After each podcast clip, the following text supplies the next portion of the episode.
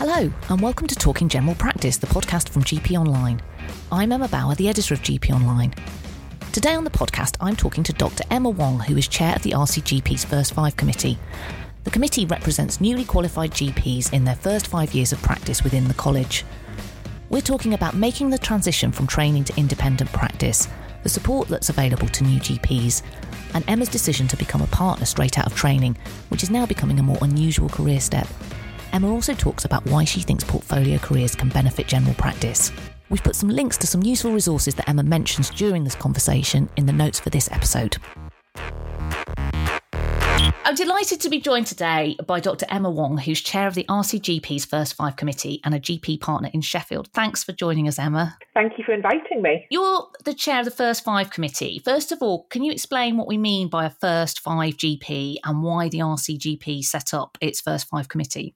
So, a first five GP is a GP who's within their first five years of CCT, the Certificate of Completion of Training. The RCGP set up the first five committee to focus on this group because it was found that this is the time when GPs can feel most like they need a little bit of extra help and support because it can be quite a big transition to go from the fairly protected environment of GP training to suddenly being an independent practitioner.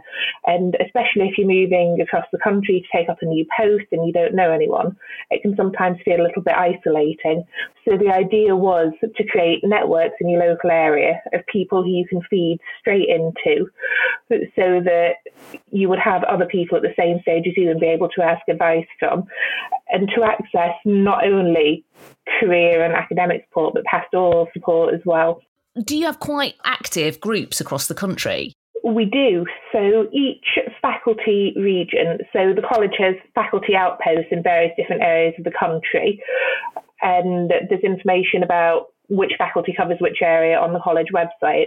But each faculty is made up of a board, and each board has a first five representative. And the idea is that they're the go to point for first fives in the area for any queries. And depending on which region they're in, there's a host of different events that you can access. So, Manchester, for example, there's regular first five coffee mornings. And the London faculty is very active and I believe has gone back to face to face things. We have been trying to organise some face to face socials again in my faculty of South Yorkshire. And then, of course, there's national first five things that you can join in facilitated by things like Zoom and the fact that we've all moved online during the pandemic from anywhere in the country. So the RCGP has been doing things like online cook-alongs, for example, where you sign up and you get taught how to make something. I think one of the last ones was how to make Vietnamese and you just get to network with other people and do something a bit different and it's really good fun. So why did you get involved in the committee and decide to stand for chair and what does your role itself actually involve? So as the first five chair, I'm responsible for all of the individual first five representatives across the faculty we've just talked about. So my role is to have oversight of what's going on across the country, make sure that there's provision for first fives and events going on. And you've heard me list a few. There's a lot more going on. The reason I became involved, I actually got involved with the college as an AIT, so an associate in training, because I wanted to meet new people and I wanted to see what else the college did. And it was nice to have a voice. And actually, the college do listen to what the GPs on the ground say. I became involved because the transition between AIT and First Five is difficult. And I wanted to know what support was available and I wanted to help other people going through the same thing. I think we can make a real difference. And I think it's important that as the GPs of the future, we get involved with shaping what the profession is going to look like because the profession is in flux. And I think we have a real opportunity to help make the workforce sustainable and to help prevent burnout. And if there are any first fives listening who have any suggestions of other things that we could be doing, other things that you think we should be offering, then please do get in touch because part of my role is to listen and take on board and make changes. And I'm always pleased to hear suggestions from people to see how we can make things better. A lot of GPs who would have qualified over the last two years, they will have spent quite a large proportion of their training, particularly the bit in general practice, in um, during the pandemic. And obviously, that's obviously been very, very different to people who would have come through GP training in the years before that. How do you think this has kind of affected new GPs, both in terms of, I guess, the stress and the difficulty the pandemic you know, and it, it, made training very difficult, didn't it? Um, and, and, do you think it's kind of affected how prepared they are for independent practice? That's a really interesting question. Actually, I came into my ST3 year, so my final year of GP training, in February 2020. So I had about a week of what we would have previously called normal face to face GP before everything went into lockdown because of COVID and we went to telephone. And it was an interesting transition because a lot of GP training previously was about seeing patients face to face and developing those skills for your 10 minute consultation and everything else. And quite often, I think trainees wouldn't have that much experience of the telephone. And of course, as you've just said, COVID changed all that, and there has now been a shift. Are we underprepared? I don't necessarily think we are. I think that at the moment, the majority of GP surgeries are running a hybrid model, so a mixture of telephone consultations and face to face. And one of the best things about GP is that you're always learning on the job. I think that face to face consultations is a skill, but I think it's a skill you continuously develop. Most of the in fact, all of the GP training schemes are very supportive and clinical supervisors are normally very good at helping their trainees if they do something need more experience.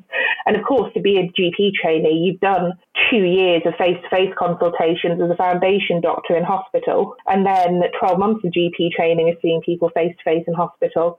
So a lot of those skills are already there. Sometimes it just needs a little bit of refining.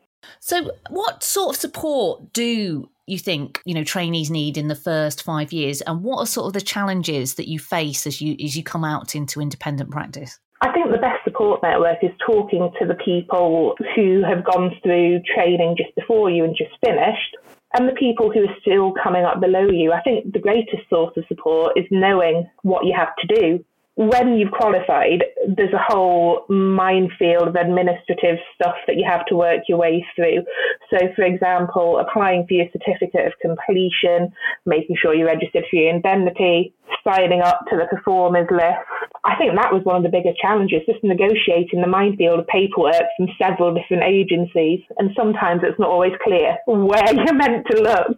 So, I think the biggest challenge for me was navigating the minefield of paperwork and administration because when you qualify, you have to do several things like applying for your CCT certificate, applying to be on the GP register, applying for the performers list. And then, of course, if you want to do things like locum, there's a whole minefield of tax, pensions, etc., to navigate, which I think is really difficult and is the area that, from talking to my other first five colleagues, most people struggle with. There are resources out there. The college provides some. There are other private providers that offer resources, and the BMA has really useful things on their website as well. But actually, I think one of the best things was talking to the people who'd completed their GP training the year ahead of me, who had just been through it, and also the people who were completing their training with me, because we were all in the same boat of really not having much of a clue of what we were doing. I think the other challenge is having the confidence to know that you can do it, because essentially, by the time you're an ST3, and by the time you reach the end of ST3, you are working as an independent GP. It's just that you've got a very friendly, more senior GP in the room down the corridor if you do need to ask any questions. And I think the important thing to remember is that when you do qualify and things can feel a bit challenging, you still have got a whole host of friendly GPs down the corridor. Just because you're no longer in training doesn't mean that you can't ask. And I've never yet met a GP colleague who has been upset if you go to them and ask for advice or just want to run something past them. What I was thinking about really is whether there's there's more support we could be providing for new GPs in particular who have found themselves finishing their training maybe and qualifying and coming out into a, a workplace that is is really under the cosh at the minute. Burnout is a very, very topical factor at the moment. And if you look at general practice now and you look at it three years ago when all of this started, then it was a very different landscape. And we do know that workload is increasing, patient complexity is increasing. There are some really useful well-being resources and services out there, and I know that the college and the BMA in particular had been working really hard to develop well-being services. I think the more that can be done to encourage any medic, not just GPs, to look after their own health and well-being, the better because if we're not looking after ourselves, then how can we look after other people? And one service that I would really recommend for that is something called the Practitioner Health Programme. Uh, so that was actually set up by Claire Gerada, uh, who's the current president of the Royal College of General Practitioners, because she noticed that doctors are very, very bad at talking about when they're struggling, but are very good at putting a brave face on it. And the Practitioner Health Programme is run by GPs and it offers support for people who are struggling with anxiety, depression, substance misuse, addiction. It's a self referral. If you Google PHP, it comes up and it will give you a list of practitioners in your area and you can pick your practitioner based on their interests and you can normally get an appointment to see them within a week. And then there's also services like mentoring if you want a more experienced GP to talk to about workload and things. Again, RCGP is trying to develop its mentoring, but your local medical council often also offers mentoring and coaching services. And the BMA has a helpline as well for anyone who's struggling. So there are a lot of services out there. And I would encourage people to reach out because when you're overwhelmed, when you're overworked, it can feel very isolating. You can feel very alone. And sometimes it really does help to have someone to talk to. One of the things that was proposed about being introduced as part of the five year contract, and obviously lots of things have ended up being put on hold or are behind schedule because of the pandemic, was this idea of fellowship. So it's this idea that people would finish training and then they'd be able to go into a fellowship and do a two year program, which would enable them to be kind of attached to a PCN area, maybe depending on how it worked in local areas, and kind of help people make this transition to um, independent practice, or, or maybe help them just to stay in a local area rather than moving around a lot. Do you know how well these schemes are going? They have got off the ground, and actually, I am on the fellowship scheme here in South Yorkshire. As you said, it's a two year programme. And I believe when it was set up, the idea was to provide support, experience working in the PCN and portfolio working, and to provide learning and development opportunities to give you a chance to get involved with leadership. And again, the all important thing of meeting other people in your area who are at the same stage as you. I think there's quite a bit of flexibility in the way the fellowships are run. The way it runs here is that we have weekly sessions, which are at the moment delivered by Zoom from either GPs with an extended role or special interest who uh, help us keep our clinical knowledge up to date. And then we have face to face group meetings. So most of the people on the fellowship are first fives to see how everybody else is doing, to find out how things are working in different practices. And as part of that, we're also offered mentoring from local GPs and coaching services, which we alluded to just now, which can be very helpful for working out future career goals and working out where you want to go you're bucking the trend in many ways because you've actually gone straight into partnership after qualifying. I was talking to the chair of the BMA GP trainee subcommittee recently, and they've just done a survey. Um, basically, have found that 55% of trainees want to be salaried GPs, 27% want to be locum GPs, and only 23% said they intended to become a partner at any point in their career. So I was just wondering, what made you decide to become a partner? I've always wanted to be a partner because I like to be at the forefront of driving change. I think that if you can see where things can be improved, then we should be making those improvements And that's one of the great things about being a GP. We have so many opportunities to innovate. And with the partnership model, because as a partnership, you're independent contractors, you can help tailor your services to meet the needs of your population. Because the needs of the population I'm looking after here in Sheffield might not be the same as the needs of a population, for example, down in London. And I think that's fantastic. I understand why a lot of people might not want to be partners. It is a lot of extra work, and there is a whole new business, finance, managerial, governance side that actually is often not covered in the training scheme. And I think part of that is because there is so much to cover as a GP trainee. I think it's it's almost a lifestyle choice because of the extra work. I think it's absolutely fine to not want to be a partner. It's not for everybody. But at the same time, I don't think it's as scary as it might look when you're an ST3 and you're thinking, oh goodness, I'm going to be doing this by myself. So I definitely encourage people to think about it and not to be put off by thinking, I can't do it, that's not me.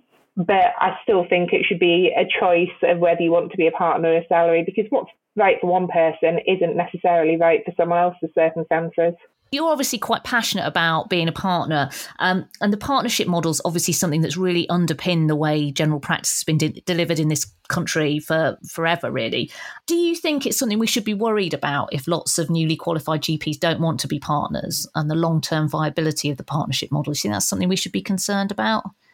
I would like to see more GPs wanting to take up partnership. And as you probably know, there are talks at the moment about whether the contract is going to remain for a partnership model or not.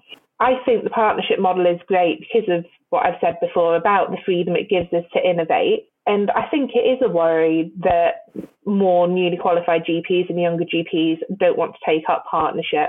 I wonder if wider access to things like the new partnership scheme and the leap forward that's been made in recent years, and again, I think this was coming out before COVID, but COVID has galvanised things.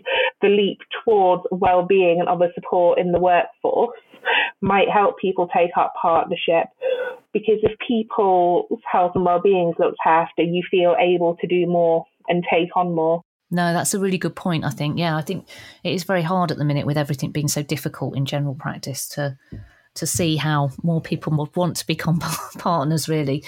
Obviously, as you, someone who's qualified relatively recently, what advice would you give to people coming up to qualify about what they should do in their, their first year? I mean, not necessarily about becoming a partner, but just generally, is there any tips or advice you'd give people? Take a deep breath. you can do it. You've been three years in training, you've passed your exams, you have all the skills and tools you need, and you can refine them and you can polish them but you can do it and you are a GP. I'd also say ask questions. Don't ever be afraid to ask questions, even when you're qualified. That's one of the best things about being any kind of doctor the ability to ask questions and find things out. Don't ever feel like you're alone because you may not have the answers.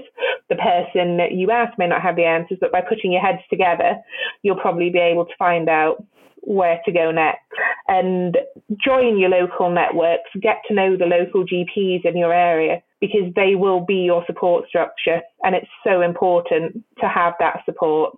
One of the things you mentioned earlier when you were talking about being a partner, um, is uh, is around like leadership and management. And uh, there's been a real emphasis in recent years um, you know probably pre-pandemic uh, uh, on this whole idea of leadership skills for gps and leadership skills for doctors of, of, of all kinds actually.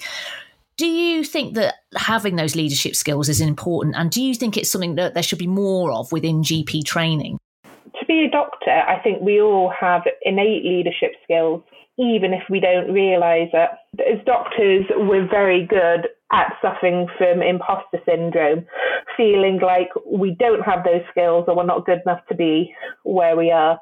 Leadership training is certainly valuable to show people what kind of skills they have. And from that point of view, yes, I think it is useful to have some focus on leadership training because a lot of the time, the things we do we don't realize our leadership things like, for example, organising your practice rota, things like looking at your QOF indicators in your practice. We're doing it all day, every day. And I think sometimes just realising that you are already doing it can be helpful. There are also lots of other programs out there that you can access during GP training over and above what's on the VTS scheme. There's a program called Next Generation GP, which I and several colleagues have been a part of, and that is a fantastic program organised by an excellent doctor in Cambridge, Nishma Manek. And the idea of that program, it runs across regional areas, is to give GPs in the first five to seven years after their CCT a chance to attend seminars. A lot of it's been online because of the pandemic with NHS leaders.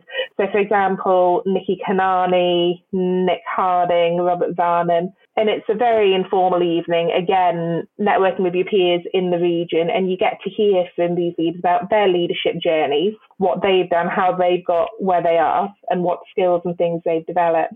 And it's interesting if you talk to a lot of people who find themselves in leadership roles, they quite often find themselves there by serendipity. Someone says to them, Have you ever thought of doing this? Or ask them to come and be on a podcast, and all of a sudden somebody else asks them. And then you find that you're near the top of the tree. Portfolio careers have obviously become like very popular. Everybody wants to have a portfolio career now. Do you think that's a positive thing for the future of general practice? I think portfolio careers are a very positive thing. It's fantastic that we have GPs that are engaged and enthusiastic and want to develop their skills. And the RCGP has been working on some pathways for GPs with extended roles. I know they've got one out for dermatology so that you can show that you've got the skills to do things like minor surgery. It's positive not only for the GPs because it breaks up the working day and it means you learn something new. But it's also positive for patients. And I think one of the things that we've seen during the pandemic is patients do still trust their GPs and they like to be under one person for their care. And especially with our more elderly populations or people who've been shielding, they enjoy being able to be seen at their local practice not necessarily having to travel to hospital for appointments. So if we can offer services, and again, I say things like dermatology or coil fitting or implant fitting in the surgery, I think that can only be beneficial. I think having a diverse career and varying your career day to day also helps with some of the problems we talked about earlier of things like burnout. I've heard it said before that you bring your life experience to the job. And I think the more you see and the more you do, the better the GP you become. So I'm all for portfolio careers. But that having been said, again, it's a balancing act.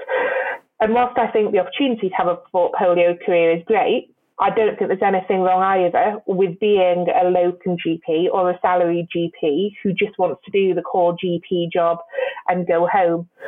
If you want to take up the opportunity, it's fantastic, it's there. But at the end of the day, it's about doing what's right for you and what's right for your patient. We talked a little bit today about how hard it is in general practice.